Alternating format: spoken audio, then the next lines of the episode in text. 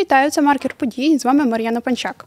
Сьогодні ми будемо спілкуватись із колишнім військовим ЗСУ, військовослужбовцем запасу, журналістом Віктором Біщуком. Вікторе, вітаю і слава Україні! Героям слава, доброго дня, Мар'яно. Вітаю всіх е, слухачів. Розпочнемо нашу розмову із закону про мобілізацію. Часто, якщо мова йде про нього, то переважно дискутують про те, що чекає чоловіків призовного віку. А я хочу торкнутися теми наших захисників, які вже воюють на полі бою. І цей закон це те, що має спростити життя нашим захисникам, які вже другий рік на лінії фронту або ще з часів ООС та АТО. Ну насправді так, Мар'яно, ви дуже вірно ставите це питання. Це е, я бачу, що це е, набагато більше ніж просто черговий законопроект. Це законопроект, оскільки він е, лише поданий до Верховної Ради, ще невідомо, коли буде розглянутий насправді, і тим більше невідомо, коли він вступить в дію. Е, насправді на за моїми уявленнями, це такий собі прообраз нового суспільного договору, тому що справді велика частина суспільства, яка в 2022 році, в кінці лютого, полишила свою справу, свої сім'ї, свій бізнес і пішла воювати, розуміючи, що ну невідомо, як воно буде. Невідомо, чи ворог справді зупиниться. Е, десь на теренах Харківської області, чи він дійде до Львова, наприклад. І ось уже ці хлопці, дівчата, другий рік, скоро буде два роки в лютому, як е, з очікуванням чекають, е, дивляться в телевізори, дивляться на нас усіх разом, на мирне цивільне суспільство і запитують, а що далі? І бачать, як. Е, відбувається таке ганебне явище перекидання як гарячі картоплини у цього законопроекта і відповідальності з ним, хто ж буде його приймати в кінці кінців, хто візьме на себе відповідальність за те, що закличе велику когорту українців знову ж таки в окопи. І е, вони ну не розуміють, що відбувається насправді, тому що здавалося би, що суспільний договір мав би полягати таким чином, що зараз ідемо ми, а пізніше, коли ми втомимось, коли нас поранять, е, ви нас заміните. Але виглядає, що дуже велика частина нашого суспільства, не все, звісно, сприйняло цей суспільний договір трошки по-іншому, що ви, хлопці, ідіть, ми вас назвемо героями, але замінювати не будемо.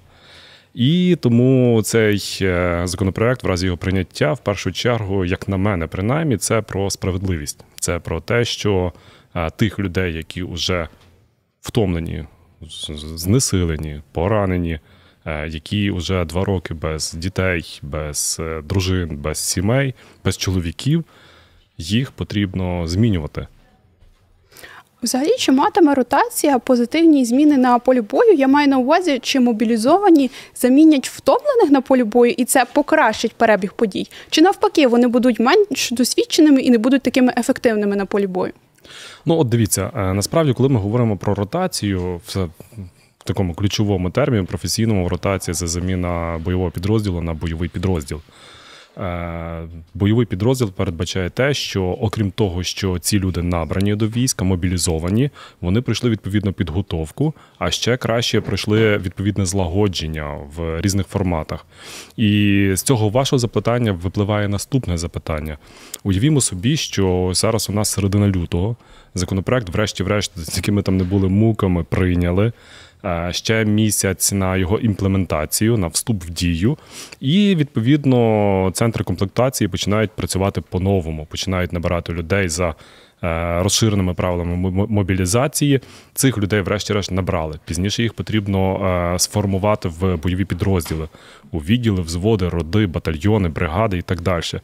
Всі ці структурні підрозділи потрібно навчити в форматі або курсу молодого бійця двохмісячного, пізніше в форматі е, злагодження більших підрозділів до бригадного, батальйонного і бригадного. Відповідно, все це не менше ніж півроку. І от давайте порахуємо, якщо в березні місяці закон вступає в дію, то лише в кінці літа, на початку осені, можливо, можливо. На фронт почнуть прибувати нові підрозділи для того, щоб замінити ті, які зараз утримують лінію бойового зіткнення. Відповідно, це також величезний величезна кількість часу, яка пройде, і всі ці люди ну в той час будуть знову ж таки дивитися і чекати, коли ж нас змінять. Ну і відповідно це величезна кількість ресурсів, бо цих мобілізованих потрібно укомплектувати шоломами, бронежилетами, одягом і так далі. Тобто, це займе не тільки часу, а й ресурсів. Ну, власне, так е, нещодавно голова профільного комітету Верховної Ради Роксолана Підласа від Слуги народу коментувала, що додатковий призов е, вимагатиме від 320, якщо не помиляюсь, до 700 мільярдів гривень. враховуючи те, що наш бюджет на дві третіх є дотаційним і залежним від іноземної допомоги, яка знову ж таки під великим питанням. Ми бачимо, що зараз відбувається в Сполучених Штатах Америки. Ми розуміємо, що ну все це є ну, потребуватиме величезних ресурсів, яких не зрозуміло і невідомо де брати. І тут знову ж таки питання. Наші слухачі, я думаю, і ви також, Мар'яно, розумієте, що е, Україна не має права фінансувати потреби війська з закордонних запозичень або е, закордонної допомоги. Це означає, що гроші доведеться шукати всередині країни. Де шукати гроші? Дуже просто піднімати податки. Або забирати ще якісь гроші з місцевого самоврядування. Наприклад, так як це було е, в жовтні цього року, коли в місцевих громад забрали так званий військовий ПДФО. І е, це означає, що не будуть відремонтовані школи, садочки, не прокладені дороги, не поремонтовані водомережі, наприклад, наприклад, і так далі. Тому, е, знаєте, війна це завжди е, пошук поганого рішення з найгірших. І ми давно пройшли той етап, коли можна знайти хороше рішення. От, наприклад, мобілізовувати чи не мобілізовувати. Мобілізовувати це погане рішення, але воно необхідне. Витрачати гроші на армію чи не витрачати? Чи витрачати на армію, чи на дороги? Витрачати на армію це погане рішення, тому що, але якщо ми не витратимо зараз на армію, то завтра в нас не буде наш доріг, на які треба витрачати гроші. Тому війна це завжди е, пошук компромісу серед найгірших. Ось зрозуміло. Як ви думаєте, взагалі, чи цей закон він внесе трохи ясності в перебіг подій на полі бою в цілому? Е, в такому виді, в такому вигляді, який він е, поданий зараз, не внесе. Е, ми передбачаємо, що між першим і другим читанням буде внесено велику кількість правок, можливо, вони будуть внесені ще й зараз. Ну, конкретний приклад. Е, в законопроекті в документі міститься норма про те, що військовослужбовці, які перебувають в зоні бойових дій і виконують бойові завдання протягом 36 місяців безперервно, мають право на добровільне звільнення. Наприклад, чудова норма, хороша норма, абсолютно. Тобто це три роки. Три роки, так. Але е, що це означає? Це означає, що е, штурмовик або піхотинець, який три роки провів е, в окопі під Кремінною, чи під Авдіївкою, чи під Бахмутом, має таке саме право на звільнення, як працівник штабу, в який провів ці самі три роки в Краматорську або в Дніпрі. Або в Золотоноші Черкаської області. Я не говорю про те, що ці професії не потрібні, чи ці посади не потрібні. Е, звичайно, що потрібні, але рівень втомлюваності чи рівень, ну даруйте за такий дуже цинічний термін зношуваності, виснаженості. виснаженості е, є неспівмірно різний. І тому я передбачаю, що будуть внесені правки з таким собі коефіцієнтом, наприклад, що день на передовій прирівнюється до двох чи до трьох е, в тилу, наприклад, так, на тилових посадах, скажімо так. І таких прикладів можна називати дуже багато починаючи з можливостей звільнятися і роботи військово-лікарської комісії, закінчуючи роботою ТЦК чи е, інших е, компетенцій органів місцевого самоврядування е, стосовно роздачі і вручення повісток. Е, закон хороший, але недопрацьований. І Наприклад, ще один дуже конкретний приклад: антикорупційний комітет знову вніс е, свої застереження щодо того, що цей законопроект містить е, корупційні е, потенційно корупційні норми. Це означає, що ну що це означає для простої людини? Це для простої людини це означає те, що коли він йому вручать повістку, він завжди зможе сказати, що ага, дивіться, хтось там отримує повістку, а хтось не отримує повістку, значить він заплатив. І це знову ж таки про справедливість, і це потрібно вирішувати. Бажано до прийняття цього закону в цілому. Зрозуміло. Поговоримо трохи про соціалізацію наших військовослужбовців. Чимало воїнів збройних сил вже демобілізувались через поранення, і вони розуміють, що більше вони не зможуть продовжувати боротьбу за нашу перемогу. І як цивільним допомогти ветеранам вернутися в соціум? Перше, знаєте, я дуже часто бачу серед своїх побратимів, які поранені, які втратили кінцівки. На жаль, ця війна є е, для для цієї війни є дуже характерним саме втрата кінцівок або е, ушкодження різного е, ступеню власне кінцівок через те, що через безмежне застосування мін, осколкових уламкових боєприпасів. І це дуже поширена травма. Зрештою, варто прийти або в військовий госпіталь, або в Unbroken, щоб побачити цих хлопців, які там зараз перебувають на реабілітації або на лікуванні. І це проблема такого вже не індивідуального, а швидше соціального характеру. Це проблема не військовослужбовця, це проблема всього нашого українського суспільства. Уявіть собі, що коли всі ці хлопці пройдуть термін реабілітації, лікування і будуть ходити по вулицях. Ви побачите набагато більших людей з е, біонічними протезами, з відсутністю кінцівок, з на інвалідних кріслах. І це стане, воно вже стає, але стане просто нормою українського суспільства. Величезна кількість хлопців і дівчат е, з різними ступенями ушкоджень, скажімо так. І е, це те, що ми всі, як суспільство, як українська спільнота, повинні прийняти. І е, насправді дуже багато з них, коли ти приходиш е, в палату, або коли ти спілкуєшся з цими людьми уже після того, як вони залишили реабілітаційний заклад, е, всіх їх, ну переважній більшості, звичайно, що є по-різному, мене вражає, наприклад, їхня така абсолютний оптимізм. Величезна частина з них Е, рвуться назад на фронт. Е, їх кличе туди відчуття солідарності і побратимства. Як же я залишу своїх хлопців, як я їх лишу без е, допомоги? І насправді дуже багатьом людям, які залишаються тут в відносно мирних містах, можна лише позаздрити і почерпнути від них цього оптимізму. А коли ми говоримо про те, що як нам суспільству допомогти їм, ну Е, перше, дуже часто я зустрічаюся з тим, що е, люди говорять, що от ветеранів потрібно адаптовувати до повернення до мирного життя. Але мені здається, що це е, неправильна, не зовсім правильна тенденція, не зовсім правильний наратив. Потрібно говорити про те, що це нас, наше суспільство потрібно змінювати чи готувати до того, що повернуться ветерани, повернуться хлопці з величезними ну, психологічними травмами з образою, можливо, з е, тим, що називають ПТСР, вони повернуться всі, і нам з ними жити. І насправді несправедливо говорити, що типу був, ми тебе відправили воювати за нас, за нашу безпеку. Е, з тобою щось сталося, ти отримав поранення, чи ти отримав травму психологічну, але тепер ти мусиш ще раз змінитися для того, щоб ми тебе прийняли. Насправді це як в сім'ї. Сім'я повинна пристосовуватися до того, що е, відтепер з ними е, будуть жити люди з кардинально іншим досвідом, тому що війна це найбільш неприродній стан. Для людини це війна, це постійні вибухи, вбивства, смерті, це те, що є найбільш неприроднім в цьому світі. І це так, це впливає на психіку. Це те, що залишає відбиток на внутрішньому стані людини, і так, вона повертається назад так, з, так, цим всім. Але це не проблема людини, це проблема суспільства, яке послало його захищати. І е, наш обов'язок змінитися для того, щоб ці люди е, могли комфортно себе почувати, повернувшись після того, як вони.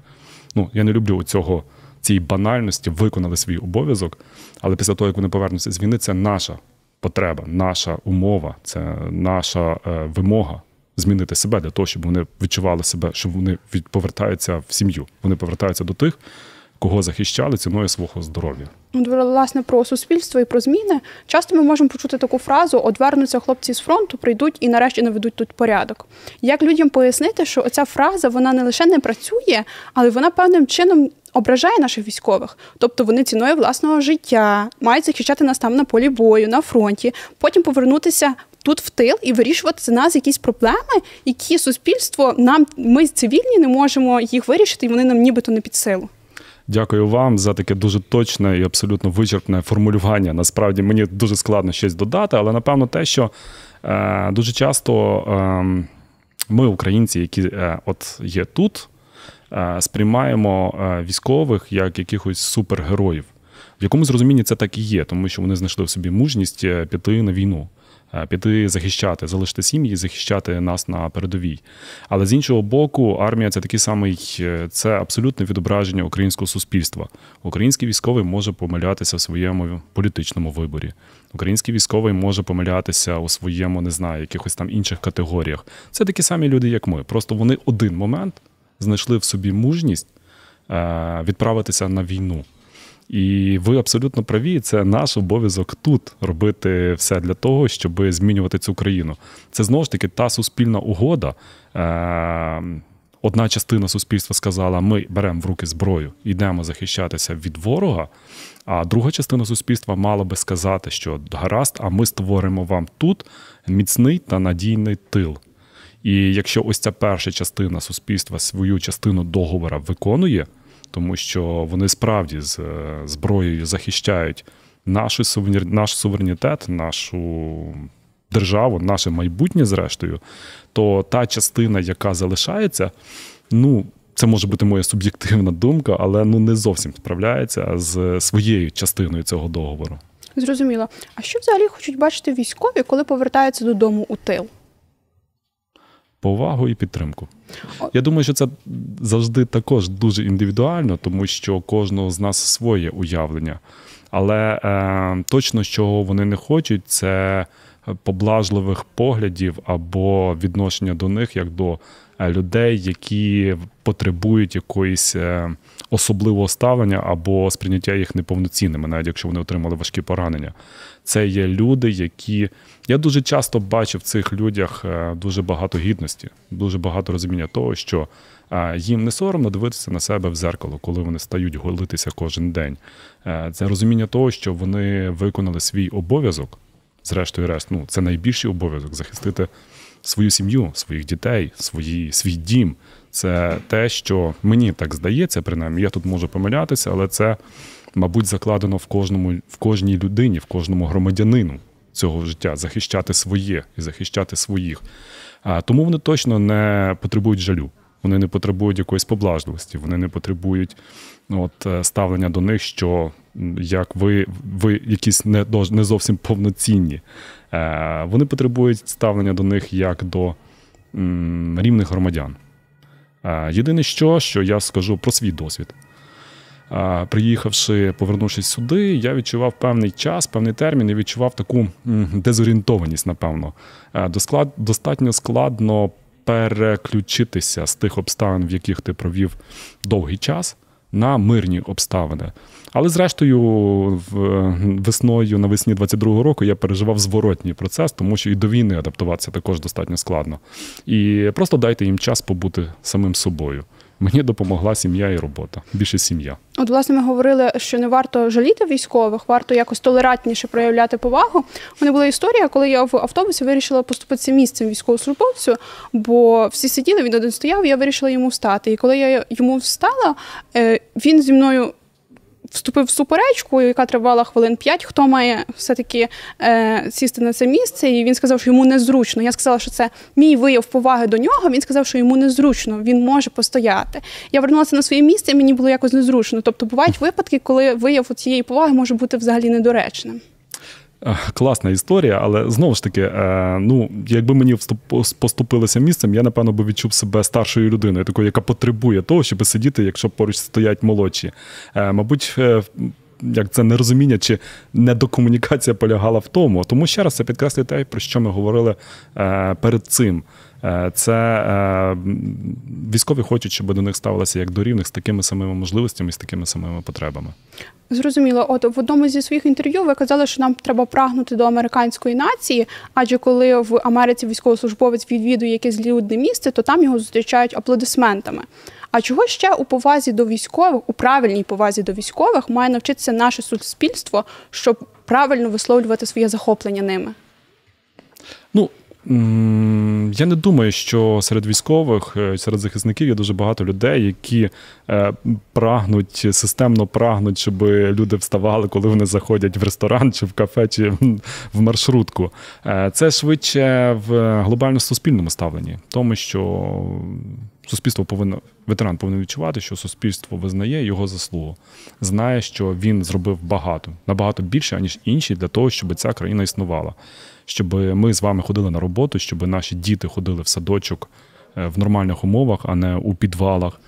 І це повинно полягати, мабуть, в вчасному наданні усіх е, необхідних е, пільг, допомог, консультативних речей і так далі. Це повинно працювати як годинник. Дуже часто сьогодні і зараз є.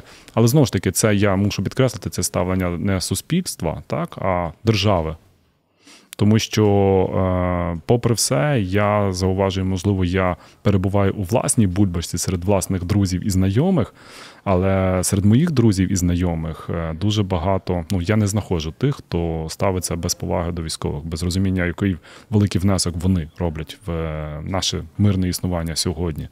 Це або волонтери, або колишні військові, або люди, які допомагають їм, або родичі військових. Е, коли ми говоримо про державу, перше, то те, що але тут швидше це не історія про повагу чи неповагу, це історія про наш звичний український закостенілий бюрократизм, коли е, сім'ї е, героїв, які загинули. Повинні місяцями чи роками навіть вибивати належну їм е, допомогу, допомогу від держави. Коли ну я зараз скажу можливо крамольну річ, але я чув, що юристи, адвокати, які допомагають зібрати усі справки, е, вимагають за свої послуги в районі 10% від належної суми. Е, якщо родина військовослужбовця, який загинув при виконанні бойових обов'язків, е, має право розраховувати на 15 мільйонів, порахуйте, яку суму вони повинні віддати юристу для того, щоб він зробив свою справу. І от таких бюрократичних моментів дуже багато пов'язаних з проходженням військово-лікарських комісій, МСЕКів, Е, процесів звільнення, процесів переведення, е, процесів е, отримання всіх необхідних йому пільг. Але знову ж таки, я швидше говорю не про якусь там. Спрям... цілеспрямовану байдужість, швидше мова чи неповагу. Мова йде лише про те, що державний механізм не може зробити виключення навіть в своїй бюрократичній закостанілості, навіть для цієї людини, яка якій в першу чергу належить ця ця, ця швидкість і ця повага. Тому е, суспільна повага повинна полягати, мабуть, в тому числі і в тому, щоб е, відлагоджувані державних механізмів на такому рівні, що ані військовослужбовець, ані ветеран, ані сім'я пораненого чи, не дай Бог, загиблого військовослужбовця змушена була проходити оці кола бюрократичного пекла для того, щоб отримати те, що і так їм належить по в першу чергу по праву, так тому що вони заслужили це, і в цьому повинна бути і наша роль як. Е, учасників цього суспільства, як громадян, і державних чиновників, які повинні працювати над цим. Власне, ви згадали про державу. Я хочу сказати, повернутися ще до соціуму. З часу всі звикли до людей у пікселі на вулиці, в кав'ярні, у чергах в магазині. І чи можемо ми сказати, що впродовж двох років оте захоплення нашими героями і повага до них потроху згасає, бо їх стає чимраз більше і більше і більше? Ну, по-перше, мабуть, це природньо. Якщо е, ще два роки тому ми з таким трошки здивуванням ставилися до того, що навколо нас виросло дуже багато стало людей в пікселі, але не тільки в пікселі, і в мультикамі, і в колі в е, камуфляжі кольору оливи і інших, ну, тому що, наприклад, Нацгвардія не носить піксель, а їх є достатньо багато, і бойових бригад в тому числі. Але е, ми всі звикаємо до цього. Звикати жити в стані війни це, мабуть, нормально для будь-якого суспільства. Людина це взагалі така істота, яка звикає до всього, в тому числі до того, що навколо неї перебувають дуже багато людей у формі. З однієї сторони, можливо, ми звикаємо, з іншої сторони, е, моєму, наприклад, оточенні, можливо, і у вашому також Мар'яна, є все менше і менше людей, яких не торкнулася війна. Е, або родич, або сусід, або однокласник, або колега по роботі, або просто людина, ви йдете поруч. Я працюю в центральній частині міста. Я щодня ходжу на роботу, і моя дорога проходить через е, гарнізонний храм. І в 11 годині я кожного ранку бачу е, людей, яких е, стоять на колінах, проважаючи наших героїв. Тому війна поступово входить в наш звичний порядок життя. В ритм наш. В ритм наш. Це насправді дуже погано, але з одної сторони, але з іншої сторони, ми ми змушені адаптуватися до цього, тому що ми не можемо порухом руки зупинити цю війну. Е, тому ми змушені якимось чином пристосовуватися до неї. Зрозуміло. Ну і останнє питання до вас, як до журналіста, воєнна журналістика. Ми стали асами в цій справі і можемо дати фору всім е, країнам, які в яких були воєнні дії, але були вони відносно давно. І чи нам ще треба все-таки все-таки чогось вчитися і і навчитися правильно розказувати про перебіг подій на фронті? Насправді це дуже обширне питання. Ми могли лише йому присвятити усю нашу програму. Я був свідком того, як працюють е, професійні військові журналісти з інших країн. Угу.